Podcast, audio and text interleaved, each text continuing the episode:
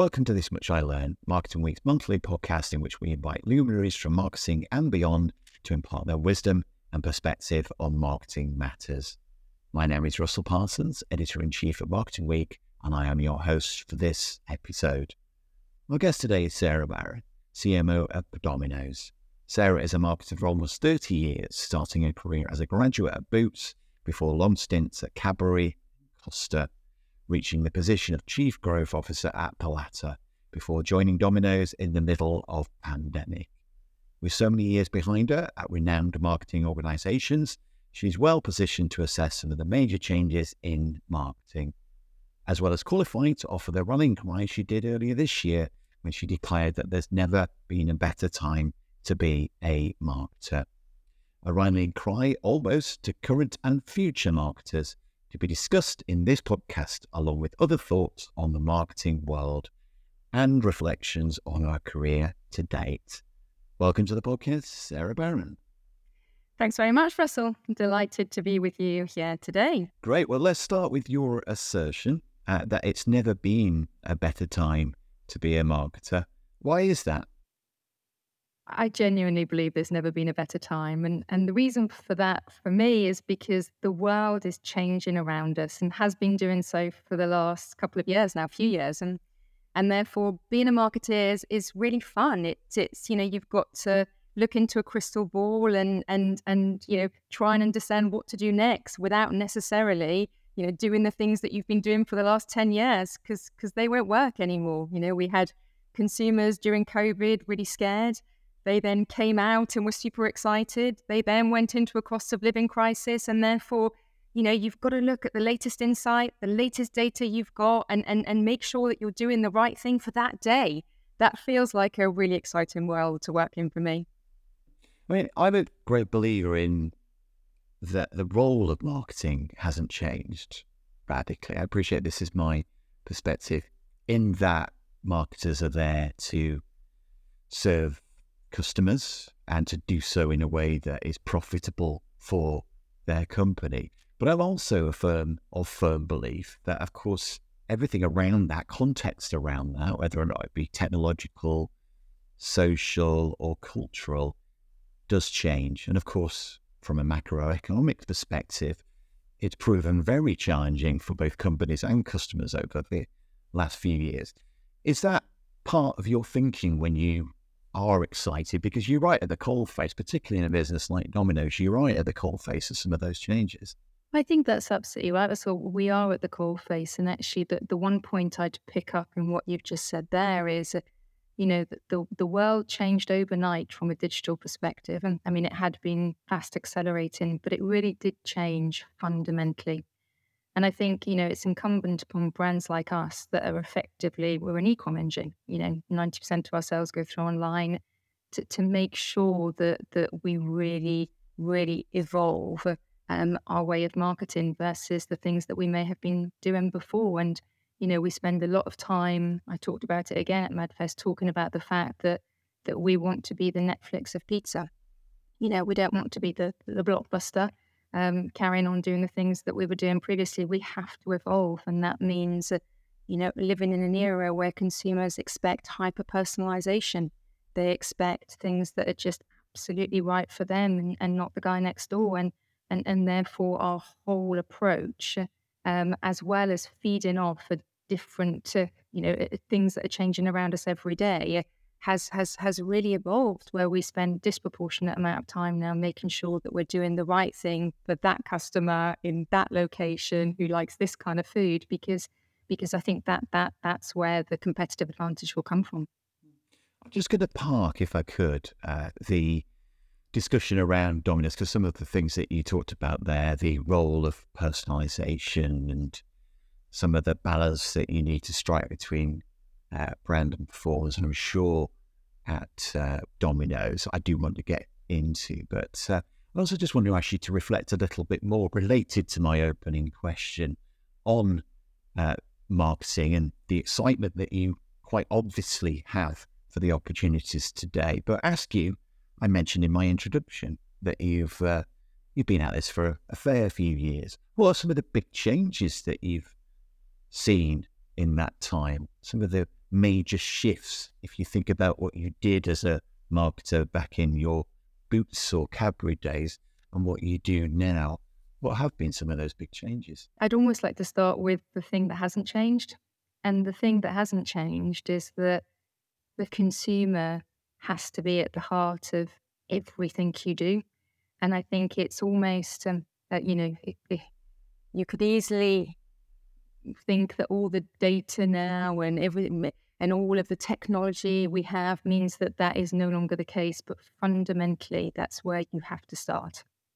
And you have to start really, truly getting under the skin of what they want, what they need, and how you can do that better than anybody else. And and that's something I spend a lot of time talking to my teams about. Is despite everything else that we have, uh, uh, that we didn't have when I started 30 years ago, you know, being in a house with a consumer in the moment where they're enjoying your product and understanding the whys and wherefores and how you emotionally connect with that moment through your communication is still as critical today as it was 30 years ago.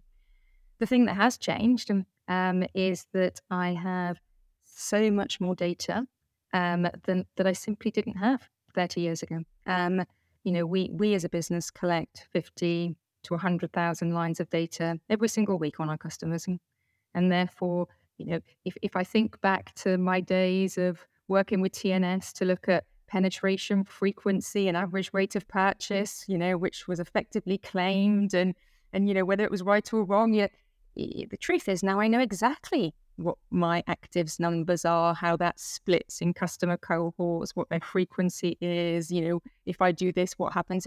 I never had any of that. And so I think that the balance for me as a marketeer is making sure that you retain all of the wonderful things that we have been doing as marketeers for many years, which is really, really getting to the heart of what a consumer needs and wants, and also getting to the beating heart of your brand and, and what it can offer to that consumer. Just doing it in an incredibly smarter way, if you want, because of all the data um, that we have and all the digital capabilities that, that have just evolved over that period of time. Mm. I mean, in many ways, how you described it seems to me anyway, like it's the same as it ever was in many ways. But this question of uh, data, let me ask you two follow ups on that. Does a marketer, when you're sitting opposite one and uh, looking to recruit for your team, um, how much emphasis are you putting on data skills, analytic capability, given the fact that there is such a, a plethora of data and so many opportunities uh, in that data to better serve customers, as you quite rightly say, is central to the point of what you do? I think it's a brilliant question. I actually, because actually, the conclusion I've reached, rightly or wrongly, but it works for my organization, is that I split the skill set. I think that the people who are highly motivated by drawing insight out of you know rows and rows of data uh, uh are best doing that job brilliantly. And I've got some of the most amazing data capabilities and and you know data scientists and analysts in the team that really can extract uh, that that great insight. And what I also need is creative geniuses um, I need people who can take that insight and turn it into, uh, you know, social and PR and campaigns that we would never have got without that creative genius that, that are able to work with the VCCP agencies of this world brilliantly to create, you know, a- amazing work that, that, that will connect emotionally with consumers. So my, my personal reflection is whilst you know you you you you don't want a, a creative person that has no appreciation of data they need to have an appreciation of data and be able to use it and you don't necessarily need a data person that thinks that this is never going to see the light of day in terms of action. You, you need a little bit of both but but but the teams are relatively separate in my organization. Hmm. oh, can you learn these things do you think? I mean i guessing you've had to embrace yes and willingly by the sounds of things embrace the data opportunity. How have you sat down and sort of thought, you know, I need to make myself data capable now? Or is that something that you always had in your locker, perhaps it wasn't needed as much, say, 15 years ago? The thing I always say to my team is you need a black belt. You need a black belt in something, right? And that that's got to be where your, your spike of excellence as you drive your career forward as a marketeer. I'm an innovator. that that's my black belt. I I've been an innovator for you know many years during my career, and I I still absolutely passionately love the subject today. But actually, you you you do you you have to learn, you have to evolve, and and you know I'm not sure that you'd get to very senior levels of an organization without a good cap- good capability to learn these subjects and uh, an appreciation or you know, all of those things are really really important and actually as a cmo in today's world if you if you weren't very very fluent in the world of digital and data you'd struggle to operate at this level. But but but but but actually you know you can invest in that learning during your career and and make sure that you continue to build your skill set. That's my view. And there's no shortage of martech consultants are going to be knocking on your door uh, to help you out. Uh, but i mean the, the, the thing is i'm uh, with data this was going to be my second or is my second question around uh, data and how it's changed the game because yes there is there's an avalanche of it and every year there's more and more because more people are moving online. And a company like Domino's, obviously, you've got where you're blessed with lots of first party data, but having it and doing something with it, turning it into insight is is is a skill. I mean, what's to watch out? You know, what's the watch out that you've learned from perhaps bitter experience when it comes to data? Because uh, it's not the silver bullet to all marketing's challenges, of course. So, what do you need to do to turn it into insight? Honestly, the the first thing, well, the thing that we've been doing, which I think is at the heart of it, is actually getting the right capability into your organization. Talent. It's all about the talent. And the talent that you recruit into this field, and not necessarily, as I said, the talent that you recruit to develop your next big and you know brand building campaign, is that they're very they come from different industries. What what we've found is that if you look at industries like uh, travel booking, if you look at online retail, um, uh, betting, that they they've been doing this for many more years, and therefore they've effectively developed that skill set brilliantly in their organisations. And, and therefore, if you go hunting for good talent for your organisation, they're the industries. They are the industries that we go to to find our best talent. And I think, and and then my my other observation is that you know that the, the the the data journey, the data learn, the insight that comes out of it is not my job. It's a leadership team's job because the the data is as much likely to say that um, you know a pizza that arrives hot is the greatest driver of consideration. Arrives hot means that we need to deliver in under 25 minutes. And these cohorts of stores are doing this, these cohorts of stores are not doing it you know, the data is not is not a marketing thing. It's an organizational way of operating. And I think, uh, you know, to, to your very specific question about what the pitfalls are for me, those would be the two biggest ones is thinking you can have a go without the right capability in the organization. And secondly, making it the remit of a few as opposed to making it just a way of operating across the whole leadership team and the whole organization. Mm. And when it comes to upskilling, she talked about getting staff in from sectors, categories that are particularly progressed and smart uh, when it comes to the use of data. Um, but presumably, it's a job of upskilling existing staff as well. Yeah, it, it absolutely is. And I think that, the, again, the learning in that for me is that you've got to also have people that can make the complex simple. Because with that amount of data, you can get totally lost in the detail and actually not get any insight out of it that's actionable. And therefore, it's very interesting, but of no use to us in growing this brand. And therefore, you know, th- those people have got to have the ability to make the complicated simple. And in that way, you effectively upskill the organization. You know, that there is not a meeting now that I sit in where you know, anybody, my, my social team, my innovation team, um, that, that, that, our you know operations team wouldn't be talking about uh, active consumers, loyal consumers, you know, frequency, all of the things that that that that you know we have become much more fluent in as an organization. So I think it's our role to upskill, not just by sending people on courses, we can do that, but I think it's more about just making it the language of the organization and you start small and you grow.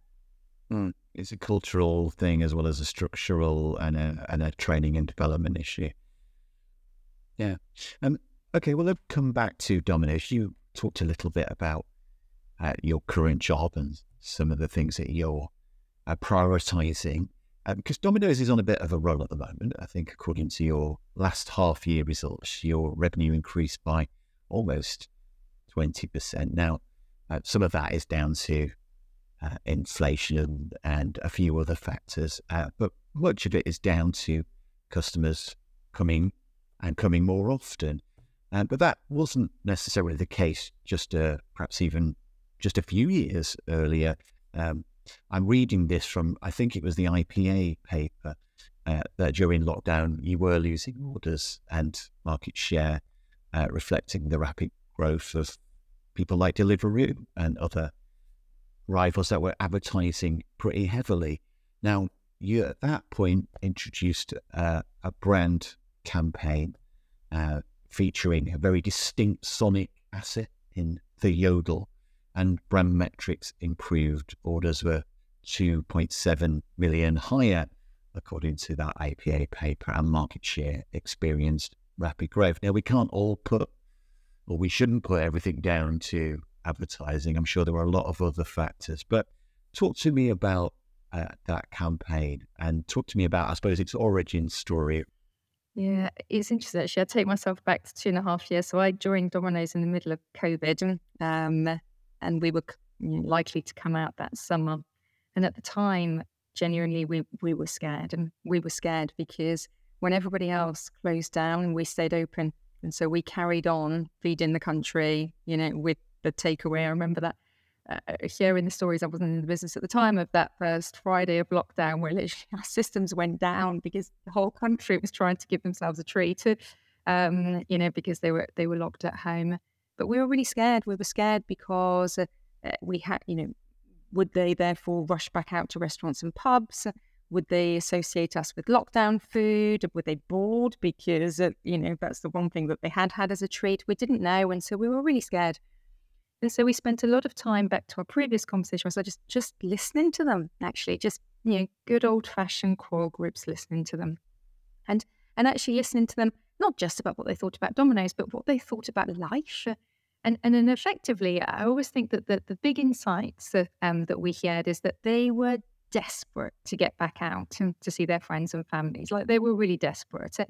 Um, and and and they they wanted to do that and they wanted to have you know their friends around and stuff but they didn't want to be stuck in the kitchen because actually they'd been doing that for years they just wanted to be with the people they loved and the other, the really interesting insight for us is that they were quite proud of their homes. Like we'd all been painting our fences and cleaning our windows and making our gardens look nice. So people were actually quite proud of their homes. And, and so what we found is that there was an opportunity for us to almost build on those three insight territories and, and become associated with the food of reunions and to establish ourselves as the food of reunions. And, and so that was the brief. That was the brief. And we got all of our agencies together and said, you know, we could be really scared about what's about to happen to us, or we could go for it and, and associate ourselves with that. What we also knew, however, is that every other brand was about to go back advertising. So the media landscape was bonkers. Like the costs were soaring, you couldn't get the availability you needed. And this was working way better. So we were like, right, we're going to have to do something that is, you know, disproportionately noisy, disproportionately cut through, where and that really establishes ourselves and um, as the food of lockdown. And, and, and out of all of that uh, is is where the Yodel campaign started it, its life. It was about you know somebody calling their mates to come back round uh, and and celebrate with them the fact that they now could. And and and we took that campaign right through the line. We we worked with our brilliant franchisees and uh, almost uh, massively supercharged the spend condensed it into a short period of time so we would make a lot of noise uh, and and and just ran it right through uh, um, every single kind of traditional and performance channel. And and we you know we, we tried different types of communication like the blip verts where we were coming in and out of the ad breaks for a few seconds. Yeah, we, we worked with the media owners to just try all sorts of different things uh, working with different influencers. And and, and i think that that, that what it showed us is mm-hmm. that you know, whilst we got we we we you know we annoyed a few people. We did. You should have seen some of the messages I was getting in the morning from some of our customers mm-hmm. annoyed with our yodel. We annoyed a few, but the majority loved us and really mm-hmm. noticed us. And and that post COVID um, period delivered significantly better than than than we thought it had. And you know, it wasn't a nightmare, but it was actually much better than we even thought it had been. So yeah, the, the Yodel worked for us, and it was a it was a great campaign, great platform for us. It really worked, and and, and actually the learning in it as well is that that that sonic branding to cut through um, is really powerful. Um, so we, you know, you'll see in our subsequent work and work that we're just about to put out there that we're trying to maintain that that consistent uh, that consistent sonic branding. And I think in a you know HFSS world where there's more, you know, more caution around uh, the messages that you put out around some foods, that sonic branding will have a, a really important role to play for us. Yeah, I mean, I suppose just uh, I was uh, smiling when you were recalling how annoyed some people were, or how it might have uh, annoyed a couple of people. But I suppose that's salience, and salience builds memorability and and mental availability. Um, and obviously, you've got a very distinct sonic brand asset that people are going to recall. I note that, um, well, elements of it will continue, and you have continued out of pandemic uh, with the majority of uh, those uh, restrictions now behind us. So that it's probably my biggest philosophy in marketing and branding, and it's actually what I learned from Cadbury days. You know, at its essence, I I believe as a marketeer, you you babysit a brand for a few years and, and hopefully leave it in a better shape than when you found it. You don't reinvent it. You know, the, the, the, the reason that brand was successful, the roots of authenticity, the things that they did back then, if it's a brand with heritage, that's the beating heart of the brand. So what you do is you take that and you polish it and you make it better. You don't reinvent and and and that is the same philosophy that I use in marketing. I spend a lot of time talking to people about it's the same thing told a thousand times in a thousand slightly different ways, but you just maintain consistency. You know that, that you you don't mess with brands and you try and get to something that drives salience and excitement, and you just keep going at it. That that's what I think builds emotional connections with consumers. It's yeah, it's probably my biggest health belief. In terms of connections, uh, you mentioned it uh, earlier, I was looking again at your half year results and noted that uh, you have 7.9 million active app customers. I don't know if that's a lot uh, myself, but what I do know and understand and does resonate is that was up 46% on the first half a year ago. So you are growing quickly, and that offers personalize- personalization opportunities, uh, promotions, more one to one conversations. Uh, so it isn't just about brand. Obviously, you've got a, a, brand platform in Yodel, but you've also got that opportunity uh, to execute in more performance related ways and have those one to one conversations. So, talk to me about the balance, the importance of striking a balance between brand and performance. Yeah, and, and again, it, that is relatively data led um, with some art put on top of it as well. But we work with an econometric modeling agency, Ebiquity, and really clearly define what will deliver kind of short term ROI versus long term, what the split between those two things are, um, between brand and, and, and performance. And, and that's what we use effectively to, to, to media map out. I think the, if you then look at when we've got to the amount of money that we spend through those channels, why app? Um, because actually you can prove out that the lifetime value of consumers on the app is 27% more than those on the web.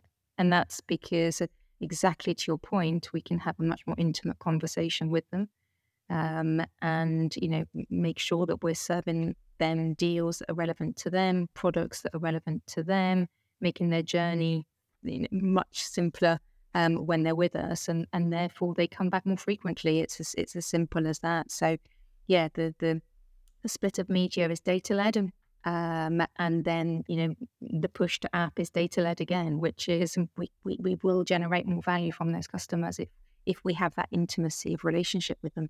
Mm. Uh, presumably, and it sounds anyway, in the way that you've just described how you do balance brand and performance. You are a, an advocate of the long and the short of it, that you can't just operate one on one and via personalization. You need to that brand element as well. 100%. And actually, it still probably skews more to brand than to performance um, in our world.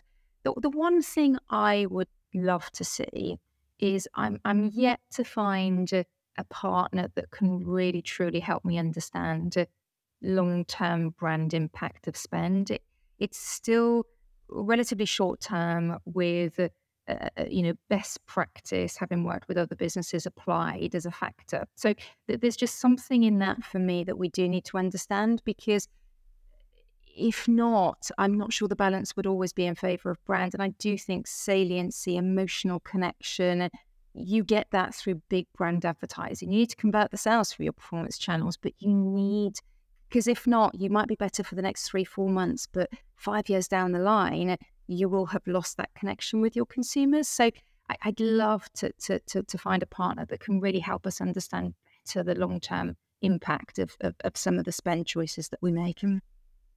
That's um, for all the people in that world, in the data analytics world, that seems to be a challenge that Sarah's offering you. Um, Definitely. Yeah, you can get in touch with her via LinkedIn and etc. etc. So I'm just I've just made sure that you've got tens and tens of pictures in your uh, in your messages now. Um, anyway, that aside, let's talk about customer experience, which um, I know uh, Domino's and and you put a lot of emphasis on.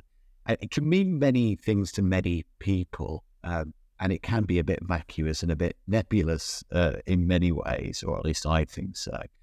Uh, what does it mean? What does what does customer experience mean in the context of Domino's and and how do you deliver it? Yeah, I mean, you know, ultimately, customer experience for me is any relationship that the customer has with your brand, whether that be the relationship they have through the communications about the line, the, the digital channels when they're ordering, you know, it, it, it, can be any one of those things. Like the two most important customer experience points, and um, for us, uh, the digital journey um, like I said. So you know the the the simple, the most simple and frictionless experience will drive a, a, better return for us. And then there's a huge amount of work that we do, especially on our app, but also on web, just to make sure that the customer experience uh, through that process uh, is as seamless as it possibly can be. And that yeah, if you're a new customer, we're telling you what other people like to buy. If you're a repeat customer, we're offering you discounts on things that you might want to add to your basket. Know, really making sure that, that customer experience is really is really seamless. But to be honest, back to the a little bit like traditional versus new forms of marketing. Uh, that I also think that customer experience is certainly in our world. Uh, the most important part of it is service. You know, the biggest driver of consideration when I look at my data is my pizza arrives hot and arrives hot means I've got to deliver it in under 25 minutes and I've got to ring that doorbell and it's got to be, you know, a, a driver that's smiling and there to offer. That is a massive part of our customer experience. And therefore, whilst the, the journey through the digital product, understanding them in the first instance, the di- journey through the digital product critical, that service element is is key for a retail organization like us that delivers. And it'll be true for Just Eat, for Deliveroo, for Uber, you know, but but but never forget just the importance of, of that human connection when somebody t- turns up at your door and, and hands you a product. It is critical to our success. Mm. Hot pieces on the doorstep aside, what does success look like for you as a, a senior member of the Domino's team? What what what are others judging your impact by? Literally growth. Growth. Uh, it, it, it's it's you know active customers times frequency. It's just growth. The, if I look at the the um, the penetration in the country, if I look at our frequency versus some of the other Domino's markets around the world, or if I compare it to my competitors, and we spend a lot of time understanding, um, we've got really big headroom. So whilst we grow and we grow significant, we're growing significantly at the moment, we have got massive headroom. And I think that's our job to just go and access that growth and um, and and and yeah, do so through all the things that we've talked about, delighting consumers, offering the things that they want us to do, making sure that our customer journeys are seamless, but but it's all about growth. And I think the the the other success um, criteria that I set myself as a CMO is, and I've talked a little bit about this, but is having the right talent. Talent for me is is a massive part of my job. If I can get, like I talked about, black belts in all of the functions that I need to have black belts in, this business will grow. The opportunity is there. We're doing really well. We just need the right people super excited about the experience that we can give them, the development that we can give them, and we will grow. But that is the the, the measure um, of success for me. If there's one thing that you would identify that really excites you about the opportunities for, say, the next five years at Domino's, what would it be? I think we've still got a long way to go on um, store openings.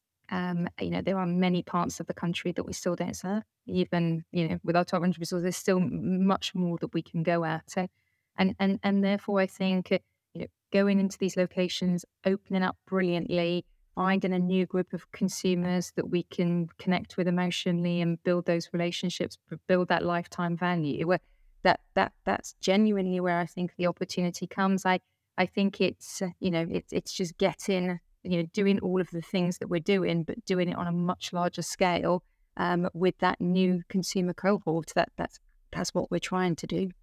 More of the same, but better almost disarmingly simple. And you know what? The thing I spend a lot of time thinking about is we sell pizza. We're not saving lives, we sell pizza. And therefore, the more complicated we make our pricing structures, the more complicated we make our comms to understand and our journeys on our digital because it's clever to do it quite this way. I think the more alienating that is for a consumer because they just want a pizza on a Friday night. And, and so it's probably another one of my mottos just just keep it really simple and remember the consumers that we're talking to and remember the market that we're in. We're not saving lives. What keeps you awake at night? What's the uh, what's the headwind that you're most concerned about say over the next few years? Right now it's you know how much deeper do we go in this cost of living crisis? Um, and how do we navigate through? Uh, you know everybody will be seeing the things that we're seeing. Um, know, large chunks of the country can no longer afford um, treats. Um, there is ongoing consumer confidence issues, and therefore people protecting money for, for other things. And I understand it, but I totally understand that. Um, and therefore, the way we grow at the moment is is a share game. It is a share game. Um, you know, we're just trying to do better than everybody else, be more salient, be more personalised. Uh, you know, better at serving under 25 minutes. But but but but the truth is, it's a tough market out there, and I think the the consumer confidence coming back, um, you know, headline prices coming, you know, potentially coming down because input costs come back down. Uh, you know, a move away from the world we're in right now, I think allows us to accelerate even faster um, the, the growth of this business. It can't just be about share, it also needs to be about just a, a, a growing pie. Um, and, you know, we, we, are still see the markets back into growth now, just, um, um, but that's because value's up as opposed to volume.